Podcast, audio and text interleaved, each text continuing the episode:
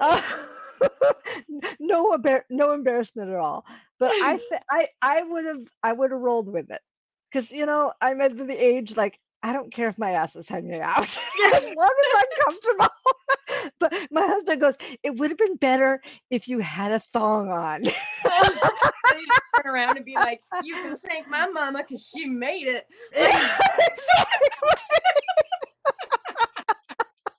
So it made for a hysterical afternoon. Oh my and, and then I went to dinner and had three drinks. So I'm, folks, hi, we're live. I, I'm J.E. Taylor, and I'm a little, um, a, a little tipsy. So you'll have to excuse me tonight. I split my pants at the beach. Yay! What a story. it was those deep squats, right? Yes. Trying to get up from the low chair. And I have Barbie as my co host today. And we will have some special guests, um, both Katie Salidas. And I just completely blanked out. Virginia Virginia Cruz. Virginia. Virginia Cruz, who who Virginia wrote the Soldier's Guide to PTSD, and they have a new book out together, The Women's Guide to PTSD. Or uh, PTSD Acknowledge and Heal. It's a women's guide. So thank you for joining us today. So it's a little different than what we normally do. Barbie and I are the hosts. and and Katie is our guest and Virginia is our guest. So welcome. Thank you. You're welcome. So interesting to be in a different seat today. Yeah, I know, isn't it? kind of crazy, huh? You're below me. So now I can point and be accurate. There we go. There we go. Made it easier for you. Yes. All right, guys. So Mm. we, where to, where to even begin? I mean, this Yes. we, we've talked about the PTSD guide. Yeah. Um, and it's a Virginia, we've had you guide. on so many times to discuss it, and it's such an important book. Mhm. And now we're going to be celebrating the release of a brand new book. Mm-hmm. August 26th, Acknowledge and Heal. It's available for pre-order right now on Amazon. Um, and that is going to be released on International Women's Day, August 26th of this year. So we're really excited about that. And uh, excited for a new chapter and reaching some new readers. Yeah, I, I think this this book is definitely going to hit a really important target audience. Absolutely. I think Um, it's important too. So yeah, and and I think initially, you know, when you hear PTSD, what's the first thing you think of? You think of of soldiers. So Mm-hmm. the soldier's guide, you know, obviously came first, but it, it's kind of a stepping stone now because as we're, you know, really focusing in on on mental health, it's not just soldiers. It's not just you know one demographic. It's so many people that are susceptible to it, and and this is just the first of many. Right, exactly. You know, I know I know the soldier's guide could be, you know, translated into, you know, police officers and and um, firefighters and all of that that that deal with trauma as well in the public service industries too. So it it helps in that way. So and this focuses on women's issues with PTSD.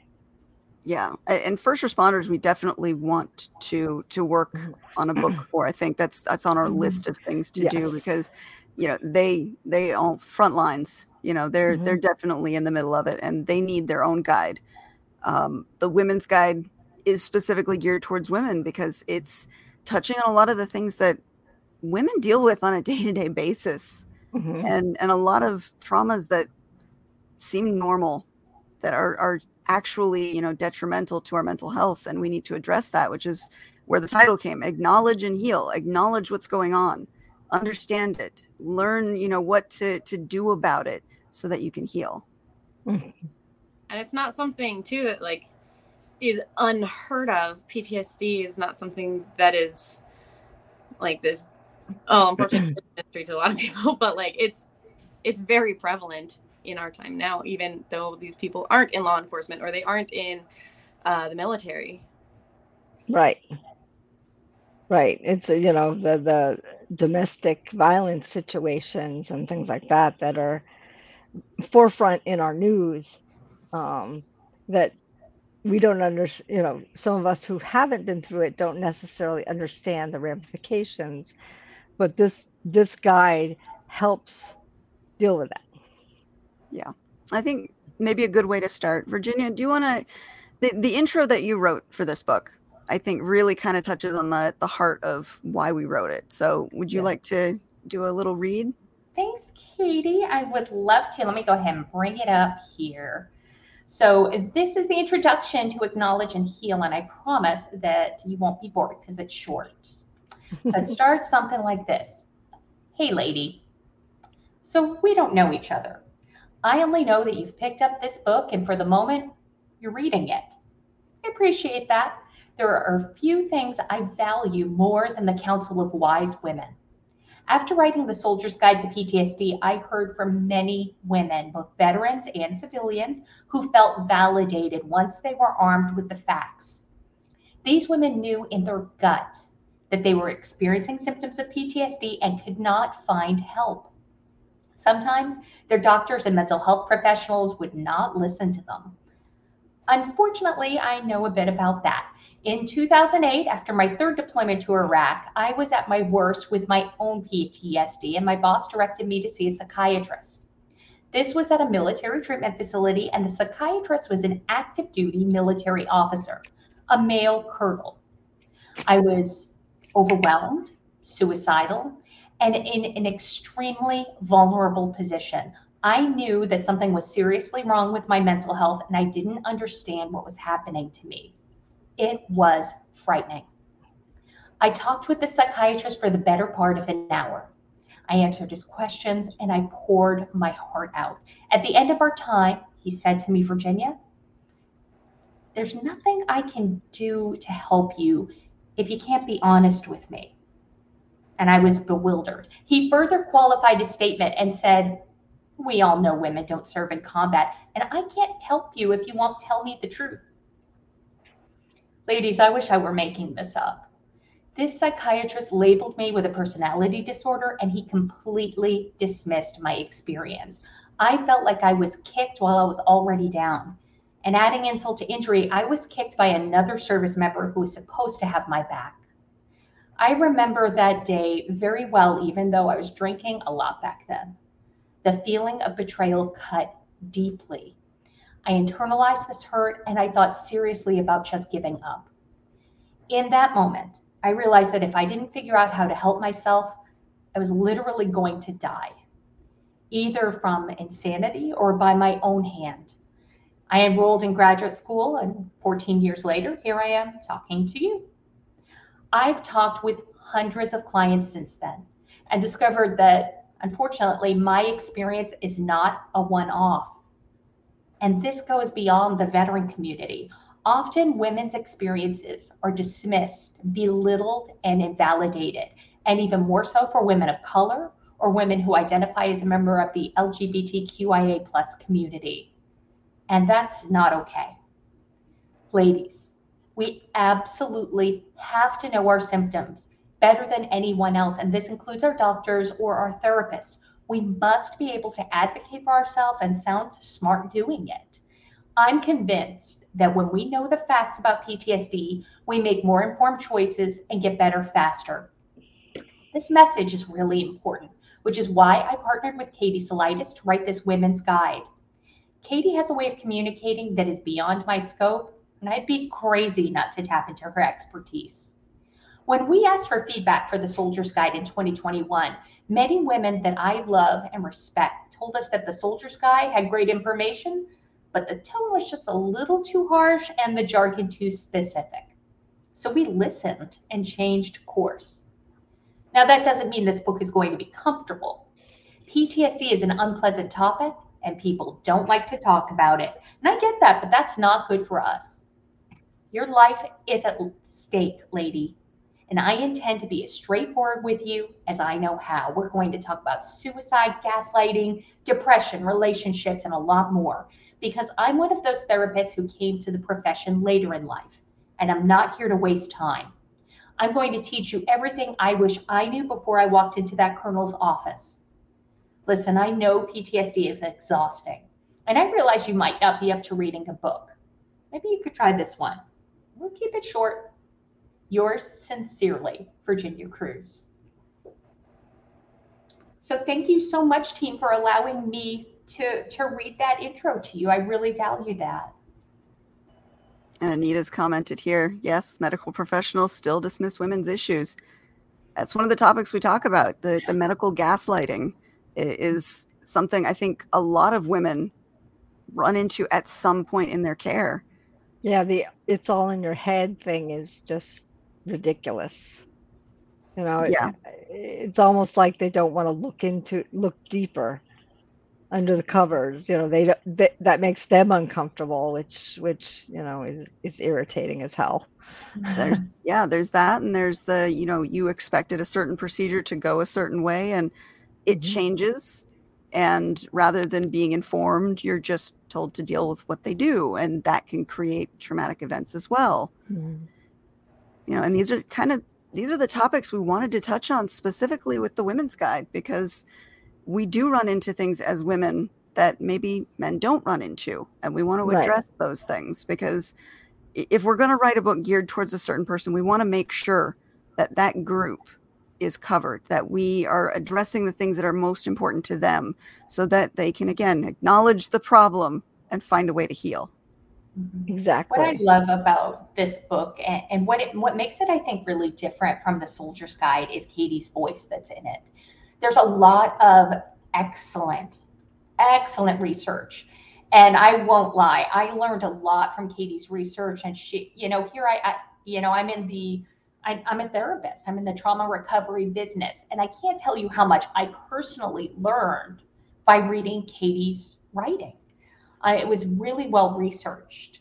And moreover, what this guide has that the soldier's guide doesn't have is personal anecdotes. Uh, we had women uh, that we reached out to and who reached out to us who anonymously uh, submitted their own stories of their own traumas. And those are throughout Acknowledge and Heal. And I think that that is so important because oftentimes when it comes to trauma and it comes to PTSD, we can feel isolated, we can feel alone. And unfortunately, trauma is ubiquitous. This this is happening a lot. You know, we know from the Me Too movement that trauma unfortunately is the norm and not the exception anymore. And I think that acknowledge and heal, and especially Katie's work in it and her research in it, is pushing the envelope in the right direction in terms of you know we're not gonna it's this isn't a euphemism. We really cut to the chase and talk about some really just tough topics and things that i didn't even consider before. Topics like spousal rape um gosh katie what were some of the topics that that really just struck you that that one was heart wrenching because we we have a personal story that goes with that one. Uh, the medical gaslighting was another big one. Um, compassion fatigue, emotional labor, you know, all the the things that are just expected of women, and, and we're taken for granted that you know women are just going to handle them and do them without addressing the load that it puts on them. And you know, we women we're we're strong, and we do shoulder so much responsibility and you know take on too much. What and was yeah? what happens when you take on too much? You Right. run the risk of crumbling. What was the most common theme in your research and your feedback that you got? sadly it's that a lot of these traumas start in childhood.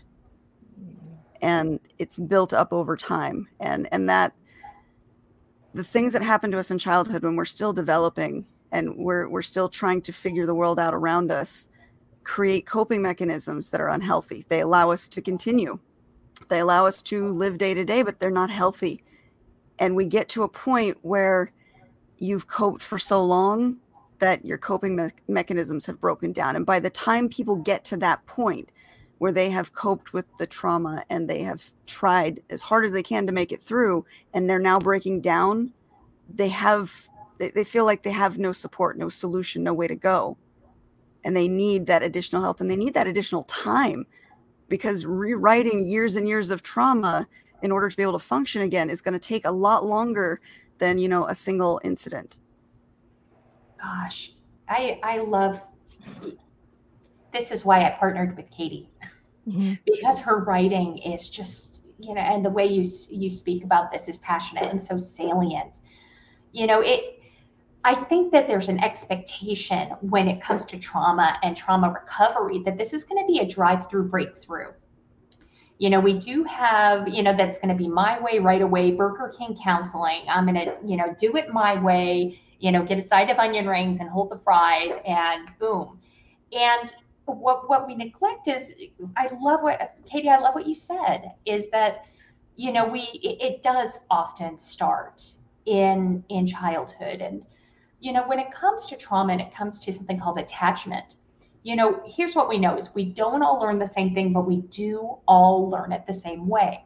So we learn about ourselves and we learn about our world from our families of origin. And hopefully we win the the lottery and we are born into a really loving and supportive household. But that is unfortunately the exception and not the norm. There's a lot of shit going on out there. And the world is increasingly stressful. So we learn about about ourselves. We learn about the world. We learn about uh, romantic relationships from what we are seeing in our house, and hopefully that's modeled in a way that matters. But a lot of time it's not. Uh, there's there's a great study, what we call attachment theory, which is that we we learn how to relate to other people based on how we how well we are attached to our you know biological mother or mother figure, you know, the person who is giving us that primary feeding and care. And, you know, when that mom is stressed or that caregiver, not necessarily just, you know, a mother, you know, when that primary caregiver is stressed, that is passed on. Generational trauma is passed on. And, you know, maybe it all comes to a head because we lose somebody who is really dear to us. And and we have, you know, just we we come to a full halt or maybe you know maybe a trauma happens we have a serious accident or there's rape or you know we're caught up in trafficking there are unfortunately trauma is ubiquitous. This umbrella is unbelievably big. And katie's right this is not just for military service members um, although we can truly believe that. Uh, you know we, it, but but we can heal from that. You know, when it comes to what we call complex trauma, or, you know, this is going on over a very long time, there's a lot to recover from. And I think as women, too, that we're just really hard on ourselves and we have uh, expectations for ourselves in terms of recovery that we wouldn't have on anyone else.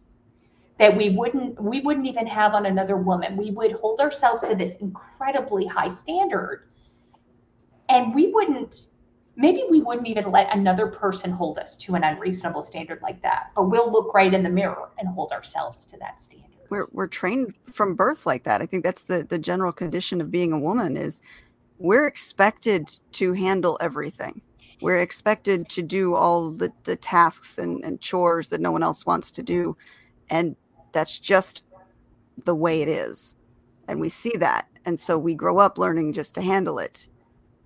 I mean, I, I I used to joke in the household, mom can never be sick. No.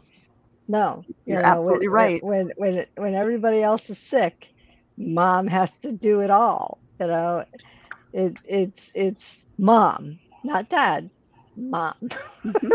so, mm-hmm. you know, it, it's it's we put a lot on ourselves, especially if you're a mother you know yeah. that that levels it up uh, higher than than you know somebody who doesn't have a child because you know you are feeling responsible for those around you mm-hmm. and that responsibility falls on your shoulders and it's it's it's tough mm-hmm. so in in writing and researching what was the greatest thing you two learned we got comment from anita here you see a lot of guilt when women can't live up yep Mm-hmm. Yep. Mm-hmm. Society holds us to just as high of a standard. Right. we obviously we hold ourselves very highly to what we need to do and who we need to take care of. But Mhm. society, look at the the mom judgmentalism against other moms. You Mhm. know, whether you're a formula feeder or you're a breastfeeder, you know, there's there's judgment on both sides. Mhm. There doesn't need to be, but there is. Mhm. And and again, it's because we're being held to such a, a high level of of competency in what we can do that you know the minute we let one person down it's like we're letting the whole world down Mhm. And I want to put it out there that we are not by any stretch of the imagination saying that dads don't No, right. experience this, that men Absolutely. experience trauma. You know, because there's there's a lot of folks who are going to get their dicks hurt over this, and oh, no pun intended, talking about men, but just you know, there are a lot of men out men who might be like, or or even other women who'd be like, well, it's not just ladies, and Right. you know, you're right, you're right, and Mhm. we're not saying that it is, but Mhm. there are things about trauma that are very unique to women and especially working as a mental health professional um, you know the idea of medical gaslighting and when it comes to mental health i think that you know i see that a lot in my work and that's not okay so just like that experience that i talk about in the intro where i went i poured my heart out and i knew that something was wrong i knew that something was wrong I was suicidal. I was alcoholic. I was blowing up my perfectly awesome marriage. I was pushing people I love away. I was not okay. And I put a lot of trust. You know, there's there's definitely an, an unequal power balance when it comes to going to a doctor, going to a mental health professional, speaking to an expert. It's very uneven. We have to be honest about that. And you know in 2020 hindsight i can look back on that and say wow you know how how we treat people when we have all the power and others have none really reflects us and what we value but you know that's i was already down you know it, it's hard to to come to that really objective third person perspective when I am really struggling with drinking and paranoia and nightmares and hypervigilance and flashbacks. And, you know, it was, it, it really could have been the straw that broke the camel's back and pushed me over the edge into suicide, if I'm being really honest about it. Um, and so that's why I, I'm not saying that men don't experience that because They do. definitely do. Mhm. But I also think it's really important that we are talking about this in an open and authentic way. Mhm. And the stories, especially in Acknowledge and Heal, um, really, it, for me, as someone who, you know, thankfully has not had to experience every trauma out there to be a good trauma therapist, wow, gave me a lot of empathy and, and a lot of insight as a therapist that I didn't have before and that I have since used in my own practice. That's They're- awesome. the, the stories that are included i i mean i was in tears reading some of those the, the things that we go through as women and don't get help for Mhm. or or don't know to reach out for for help and it's we don't want more people to go through what the people who submitted those stories went through and and it was very important to include those because we need women to see that this is not something that you want to go through this isn't a normal thing for you and you're not alone Absolutely. Yeah, this is very focused on women. You know, the PT, the Soldier's Guide was very focused on soldiers. I know you're going to expand out in the future, as you had said, but it, it, as you said, these are very important subject matters to focus on separately. Um, so, so kudos to you to, for for segregating the traumas and and and highlighting them and making it known. Yeah, and if we we do get into the the you know a guide for men, there's going to be some very different traumas that we focus on because Mhm. you know with this one, this is geared towards women, so we're focusing on the most common traumas that women are going to go through. For men, we would be focusing on their their side of it, and there is Mhm. a gender difference in in how people react to trauma and that was one of the things that i found really interesting in the research Mhm. is that you know we we always hear about fight flight and freeze Mhm. we don't hear about tending and befriending or fawning Mhm. and that's more of a woman reaction because we're geared towards protecting our young we're geared towards Yeah. you know mitigating damage rather than aggressively fighting back now that's a generalization i'm not saying all women Mhm. but as you know just a broad generalization women react differently we try as hard as we can to mitigate that damage and actually that's what brings more stress upon ourselves Makes and I sense. think a lot of guilt and shame too.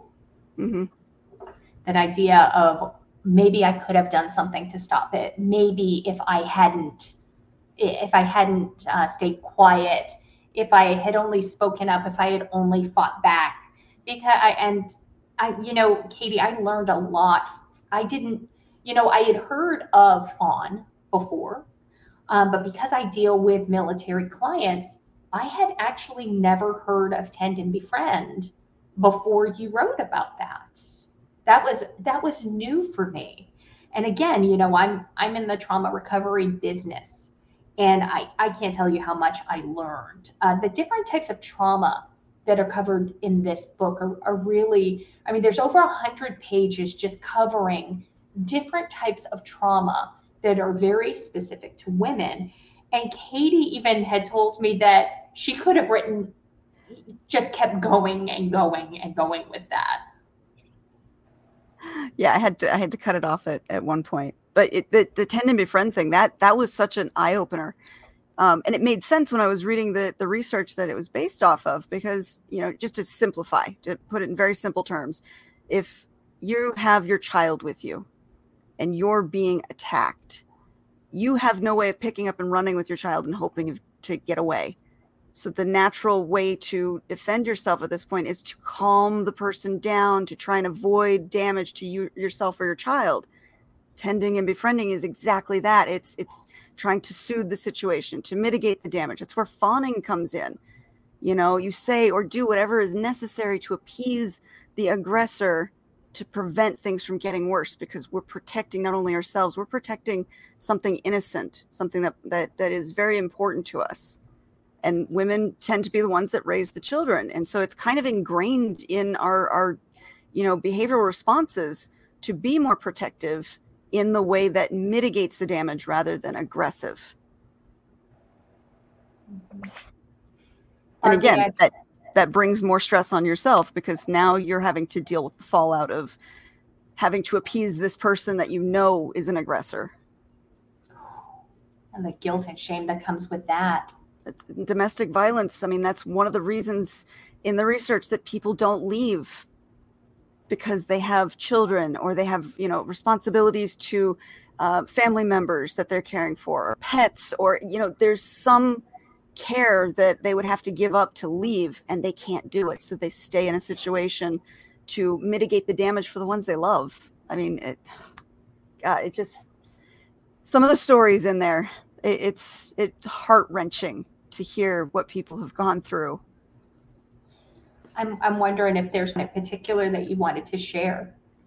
If one of the there's one. stories oh Yeah. geez I, they're Um, so, I know, they're really powerful. I mean, and if not, I mean, I get that too. Barbie, I saw you like go like this, and I was like, oh my gosh, you just, you were having such a reaction there, and they just wanted to, to reach out and, and touch you, lady. I was just thinking too, because the tend and be- the tend and befriend and the fawning, like it. I can I can see that with women in domestic violence situations, but I also, like I think I know personally some people who were children doing that, and get a little emotional. Um, who are children doing that because their parents weren't caring for them, and so they were doing the tending and befriending and the fawning for their parents so that their younger siblings could be safe, and they took that on them. Yep, That- that, that's definitely among one of the common occurrences, and, and we talk about that in, in some of the childhood traumas. Um, narcissistic parents being one of them that that create situation where in youth children have had to already create these coping mechanisms to deal with a parent that is not giving them the care or love or attention that they need and has warped their sense of what love is because love becomes contractual when it's a, a narcissistic person that you're dealing with. Mm-hmm. And as they get older these coping mechanisms tweak how they deal with the world around them so as adults they're not as functioning as they should be because they don't know what love is they don't know that everything is not a contractual agreement. It's, you know, I don't do for you because I want you to do for me. It's I do for you because I care for you. And they don't have these these built-in understandings of how the world should work because they've been skewed as, as a child and it just compounds as they get older until the, the coping mechanism doesn't work anymore and they snap. It's a lot to carry for a very long time. It is. You know, and speaking of coping mechanisms, you know, I we talk about suicide in this book, and I think we do it in a way that's really candid. Um, because thinking about suicide, this is something I don't think we talk enough about when it comes to trauma, is that every coping mechanism works until it doesn't.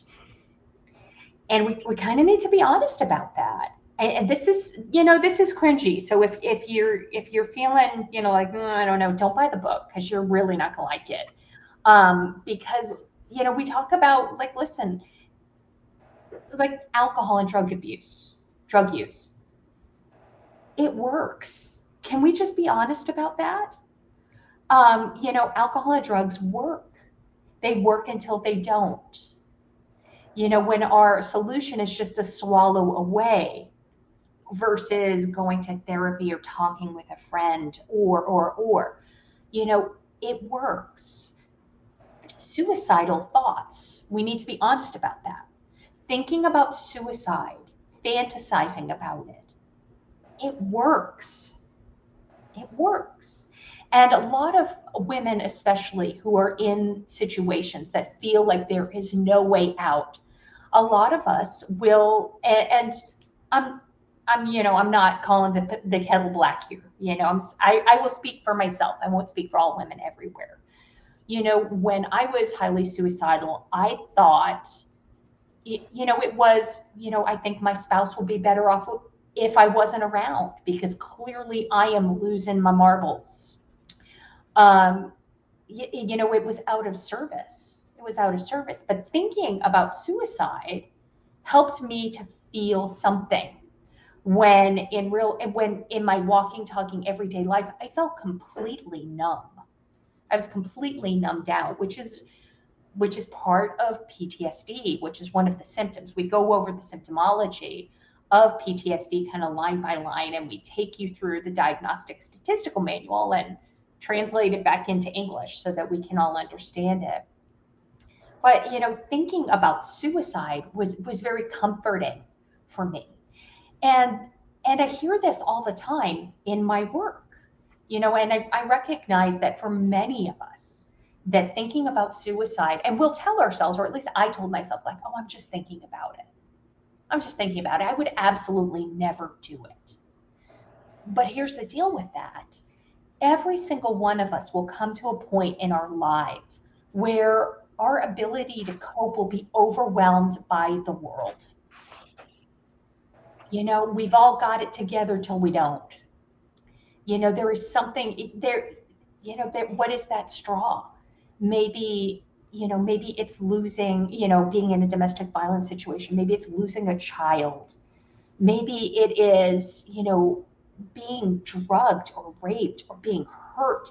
You know, nobody nobody prepares us for that there's no training for that there's no you know podcast i mean you know how can i how can I get ready for that? You know, so if we are thinking about suicide, you know, already, and then something overwhelms our ability to cope, we can go from zero to 60 really fast. I mean, it is instant, instant.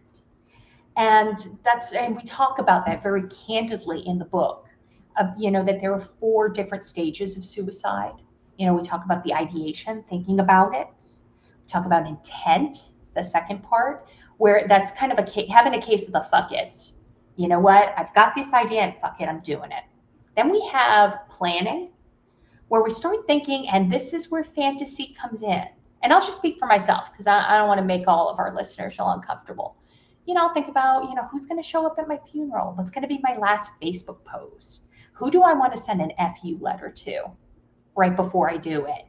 Um, you know, thinking about how I might do it. You may be researching, you know, will my life insurance cover this?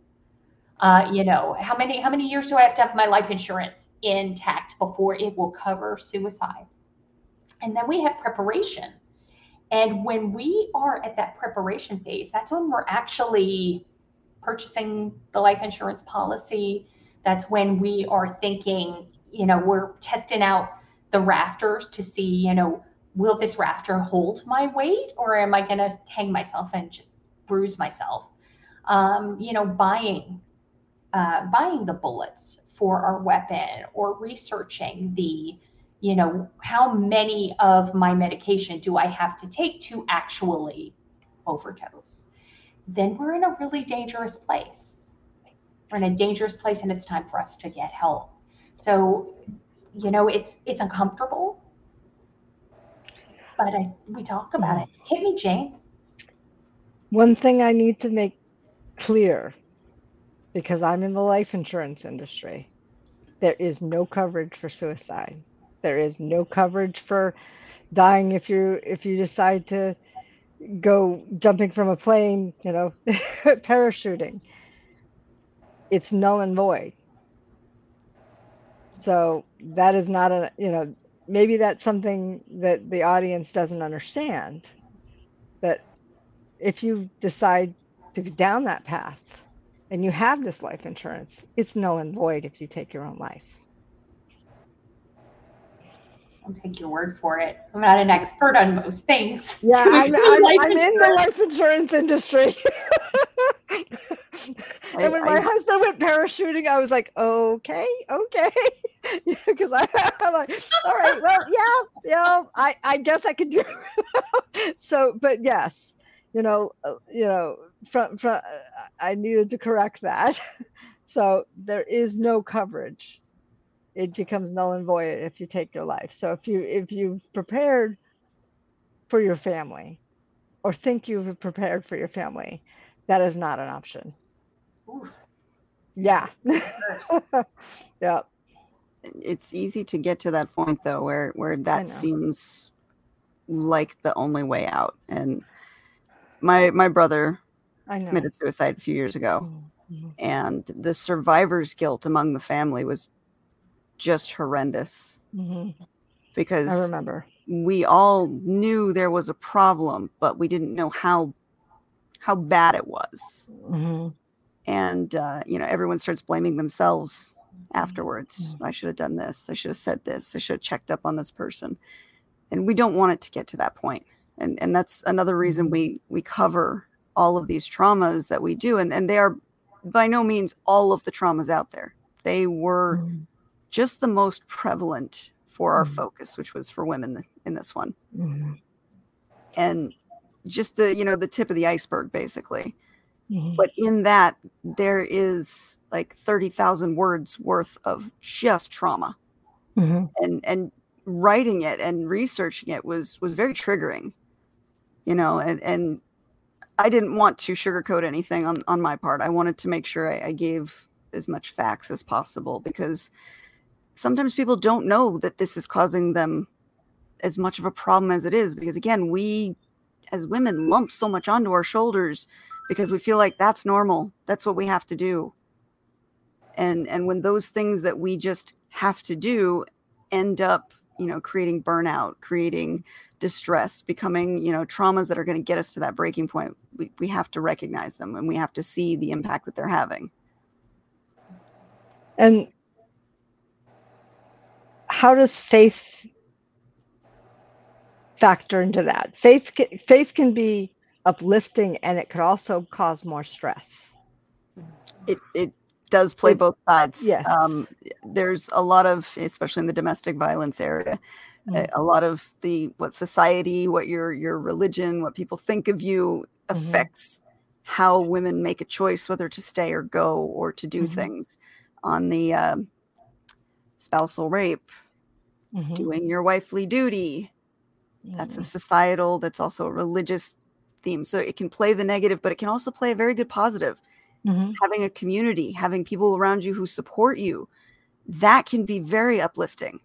And so we we want people to to find those things. And we do touch on resources of, of how to, you know, how to find ways to get the help you need, how to find therapists, how to find groups that'll help support you. Because that is important. yeah community is very important regardless of you know whether it's religious or support or you know um You know, activities in, in some cases, you know, one of the the stories that we touch on, the family was the problem. They couldn't rely on their family for help, but there are friends, support groups, other ways to find that support that they need. If the family is the one causing the problem, they're not the only source out there. yeah family isn't defined by blood. Yes, hmm yes. okay i took that from supernatural sorry. No, But- it's absolutely but yes true. it's absolutely true though. You know your your best friend is is your sister you know eh, or your brother if you're a man. That that that connection we all need connection. And in today's digital age, people you meet online can become some of your best friends out there. hmm They're just a video call away. Right And, you know, it's Or it's very Skype away, therapeutic yeah. to be able to do Zoom hangouts. I mean, the start of the pandemic, what were we all doing? We were hanging out with our friends via Zoom. yes It was exactly. just as good as hanging out in person. We still felt connected. Mhm. So it, it doesn't have to be somebody who is right next door or, you know, your immediate family. You could find the people that are going to help uplift you. It could be 3000 miles away That's right, right. katie Yes, that's right. Yes. That's right. But we've got to recognize, you know, where the problems Mm. are. So again, that was kind of what played into the title of the book, you know, acknowledging the problem, Yeah. acknowledging the traumas so that we can heal from them. We're not going to hide from them. We're not going to Mm-hmm. pretend that they aren't they don't exist. We're not going to use those coping mes- mechanisms that don't work for us anymore. We're going to acknowledge the problem because that's the Mm. step that we need to take towards healing. Yeah you need to shine the light on them to to get them out of the dark so. Especially too some of the ones that you listed like they're not ones that a lot of people would think of as trauma. Like considering the wifely duties like there there are a ton of people who wouldn't consider that as a trauma. That's my Mhm. job. Mhm. that's my i'm married. That's what i signed up for not really Not but really. yes yeah bodily autonomy exactly. is still bodily autonomy. Just because Mhm. you signed a paper to share your life with somebody doesn't mean they own your body. right And a you- lot of when you're tired and say no it means no yeah women get trapped in relationships all the time that they Yes. don't want to be in. right And to, to have that on top of having to perform Mhm. when you are, let's say you get to the point where you're disgusted by that person. Mhm. I mean, that's traumatic. That is akin to being raped. That's why it's Yeah. called spousal rape. Mhm. you know it, it's just because you're married to him doesn't downplay the effect it has on you and and that was one of the reasons we had to talk about it in the book Mhm. because people don't realize that that is a trauma and it was only recently protected in some states too that you know uh, up until geez was it 50 years ago it was fine to rape your spouse no Mhm. problem whatsoever and in some states it's still not really punishable slap on the wrist so we we had to talk about it Yeah, Mhm. these issues are so. I, I just read recently that it wasn't until 1974 that women could have a credit card without their husband's permission. Hmm. And that it really isn't that long ago. no no it's not And, um, you know, it's, Eh, you know, and there's a lot going on in the world right now that just got people thinking.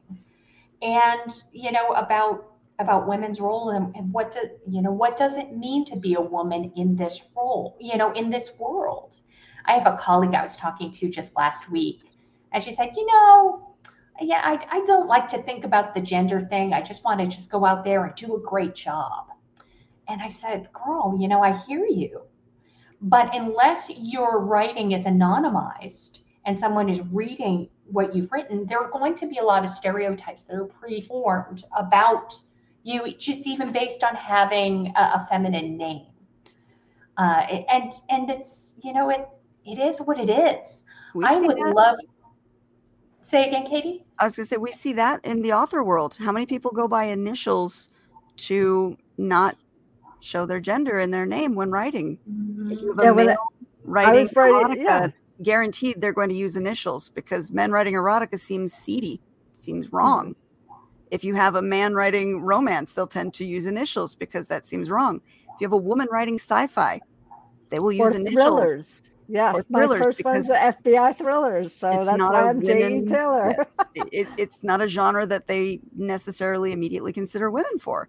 Right. we do. We see that all the time. But lgbtq plus community they get it too. They they get it doubly so. And when it comes to things like early childhood bullying which starts the cycle of trauma for them they get the worst of it especially because they're different than what is societal norm. And so they have to deal with that on top of you know whether or not their family is accepting of them whether or not uh, you know the friends the re- you know the religious leaders that kind of stuff you know it, it's most of these traumas like i said they, they tend to start young and that was the biggest kind of you know punch to the gut when doing this research we Yeah, live with I- this for so long I'm sorry, Katie. I didn't mean to overspeak you. That was no, i'm fault. sorry I, I can go on or horror No. anita yes Yeah, no, and and I love that, Katie. I think you're absolutely right. You know, we don't live in a colorblind world. We don't live in a gender blind world. Um, it is what it is. But I uh, what I also love about the book is that you know we don't just we're not just like oh, you know here here's all the crap that you've gone through. Good luck with that. You know, it's very practical in terms. You know, and Katie and I were talking before the show about about you know i- i- you know be if let's say you're a mom and you're working yeah sure it would be great to go to like a 28 day rehab really like I, I think every working mom out there would like to go to a 28 day like break from their i would you know and i'm i'm child free and i would still love to go on like a 28 day you know any- Writing hiatus. yes, exactly. but that you know Full sleep. yeah that's a luxury so many cannot afford or cannot make time for. And it's not a matter of, well, put yourself first and Ha, write a gratitude journal, live, laugh, love. You know, it's like, oh, you know, that's that's very cringy stuff. You know, that's that toxic positivity. And yes girl. yes We did a really good job of addressing that in the book. We talk Mm. about toxic positivity and how we, you know, and women, as women, we can really bring each other down very quickly. Um, and that's not okay. But in, in the book, we talk about okay, not only, you know, what are types of trauma? What does trauma look like? But no joke, what can we do about that? How can we talk to our family members? about what we're experiencing. And we have scripts, line by line scripts. Um, how can we talk to our HR department? Because, you know, unless you're independently wealthy, you know, you might, you know, you might have a boss, which sucks. But, you know, how do I talk to my HR department about getting the help that I need? If, if it's at that point, how can I reach out for social support? Social support that matters you Mhm. know because it's it's not easy you know how do i find a you know a 12 step community? And there's a lot more than aa and na you know we've got codependence anonymous. We talk about that in the book. And, and again you know going back to we, we're learning these patterns. You know these patterns of codependence. And there is a really amazing group called coda c-o-d-a dot org. And i would recommend that. What an incredible online community. I mean, the pandemic sucked, except Yeah. for for the online. I'm telling you, the whole 12 step community just went online and was amazing. So, you know, adult children of alcoholics, ACOA. What a powerful online change agent. And you don't have to go to the basement of your local church or synagogue or mosque. You know, you can go online, anonymize yourself on the Zoom, and you don't even have to use your picture or your name, you know, and you can just go and listen. And, uh, you know, to, you know, all the only requirement for membership is a desire to change. So, you, Mhm. you know, people go online, they'll say, oh, well, it's a closed meeting. But that's what that means. It means no looky loos, please. I unless, you know, if you desire to, to change, join us, figure it out. You know, church communities. Jane, you're right hmm you know, meetup groups. Uh, you know, the world is slowly but slowly opening back up. Uh, how do we find that social support writing groups, which Mhm. your audience is very familiar with?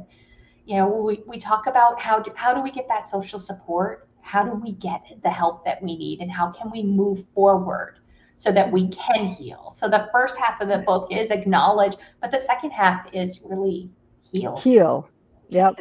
Another thing that you touch on uh, there's a big section about how to find the help you need especially without insurance. Hmm because that's a big one for us. You hmm know different resources that are available to try in order to find the help you need especially when you don't have you know immediate access to health insurance or let's say you're a student in college or you know where to just call if you need someone to talk to. Right. You know th- these are important resources that a lot of people don't know exist and, and we wanted to make sure that we packed as many of them as possible into it so that not only can you you know understand what you're going through but you can find ways to get the help you need or find the support groups you need to go to I just learned of a new resource, Katie, that I want to share. Um, and I'm not sure if we put it in the book. Um, but There's it's still called, time. it's oh, don't tempt me. But it's called a warm line. Now I've been in the therapy business a minute, and I, I'll be straight with you. I had never heard of this until very recently, and we wrote a blog post about it. Um, so folks can sign up for our, our blog at thesoldiersblog.com um, we just had a blog post about warm line. So this is we know that when we're feeling suicidal, we call you know we can call the suicide hotline, which is going to what eight one one. What is the new? oh there's a new number i it's in the book Mhm. don't know it off the top of my head but it is in the book It is, and that's coming in July. So by the time uh, the book's released on August 26th, it'll all be turned over. But a warm line is it, they're they're at the state and local level, local communities, um, organizations like NAMI, the at the National Alliance of Mental Illness. If you go into your Google or your web browser and you just put, you know, for me, Texas warm lines, you're going to get some stuff that's coming up. A warm line is kind of a step back from a hotline Mhm. not thinking about killing myself. I'm not going to murder anyone else. I'm not going to homicide did- anyone today. I just Okay. need somebody to talk to today, right? You got it. Yep. I did. I, I have something that's weighing on me, and I need somebody to talk to. Yep. That's so important too, because not a lot of people even want to admit, like, yo, I'm there. Like they don't want to admit that to themselves. They're like, oh, I can call a warm line because I'm not. I'm I'm not suicidal. hmm Or I'm not worthy. Uh, you know, I'm I'm not. You know, well, you know, my trauma is not. Oh, hey, Rebecca. Hello, Mhm. and thank you for tuning in. Um, but I'm not worthy because my trauma is not as traumatic as someone else's trauma. Mhm. You Yeah, know, but yeah, that that's bullshit. Sorry. no no we say that Yes. suicide or, or, or sorry comparison is shitty yes. Yes. you know all trauma is trauma don't Yeah. compare What, what's going on inside you is worthy of yes somebody listening to your your your troubles. It is absolutely. Yeah. Sorry. I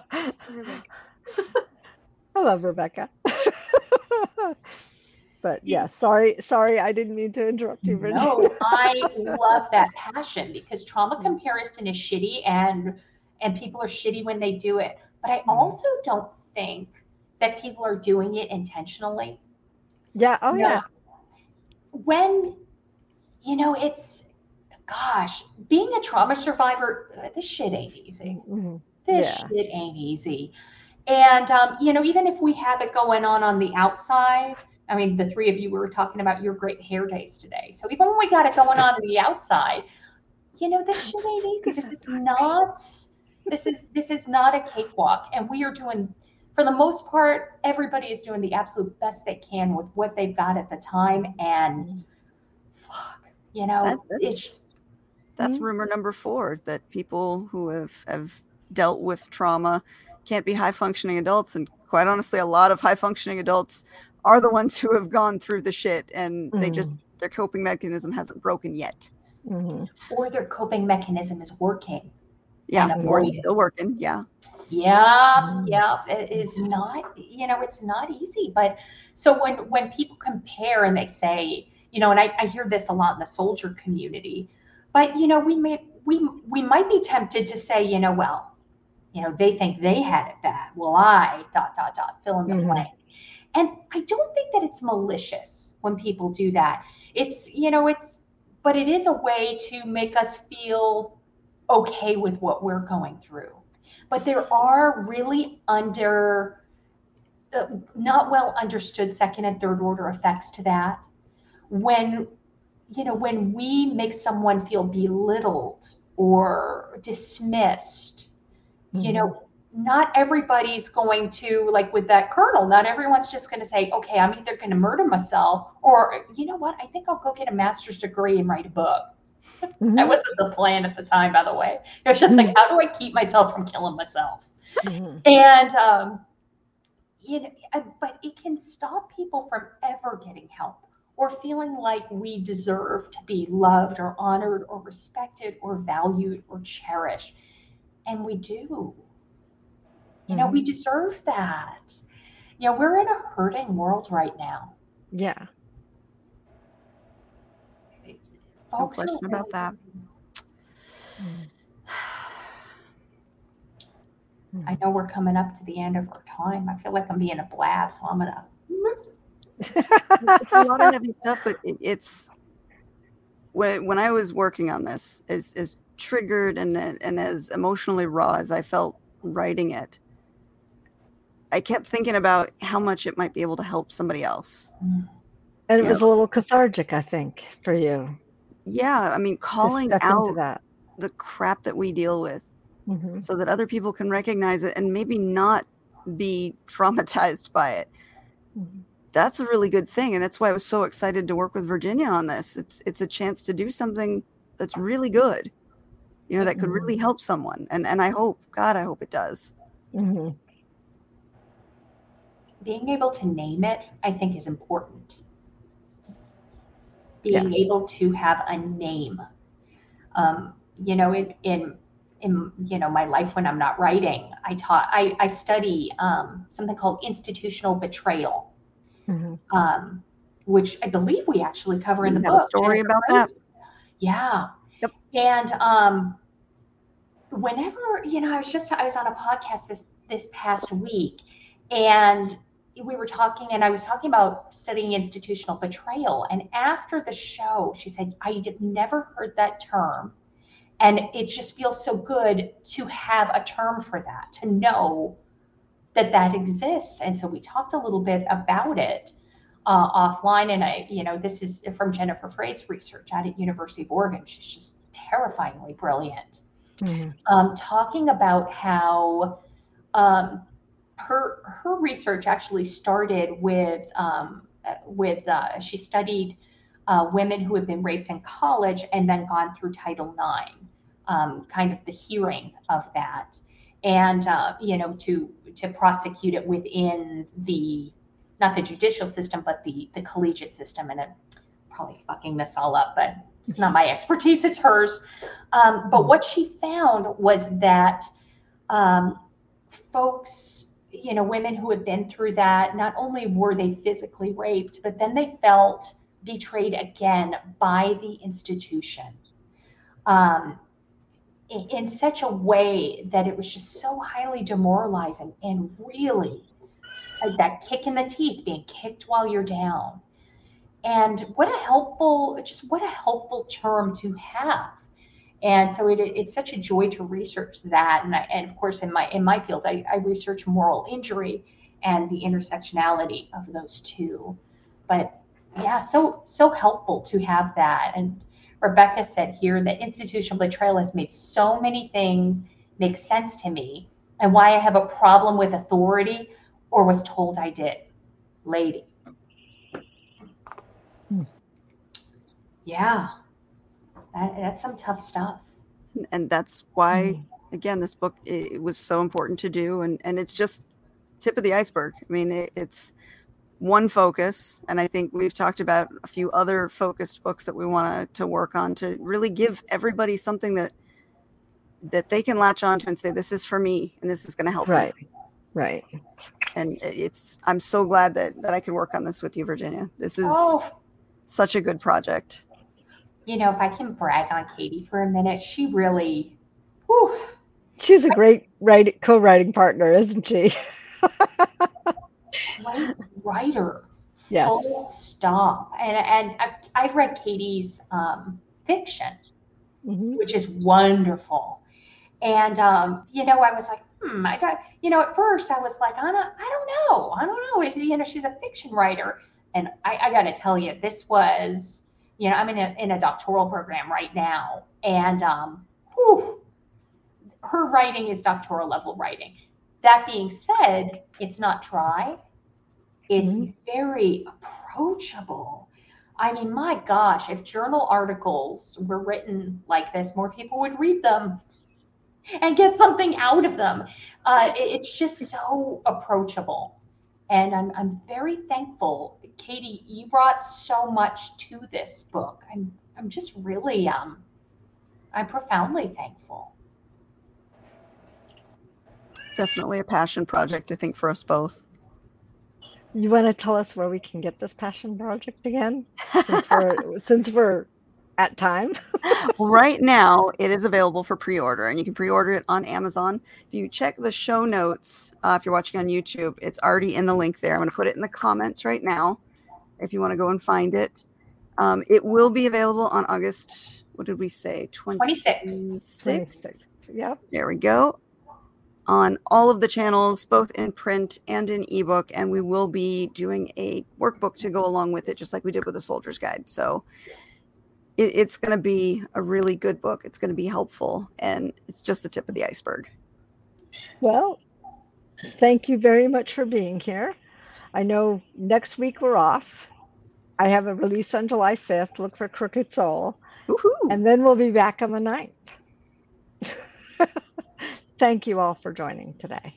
thank you guys we'll see you next time Thank you, team.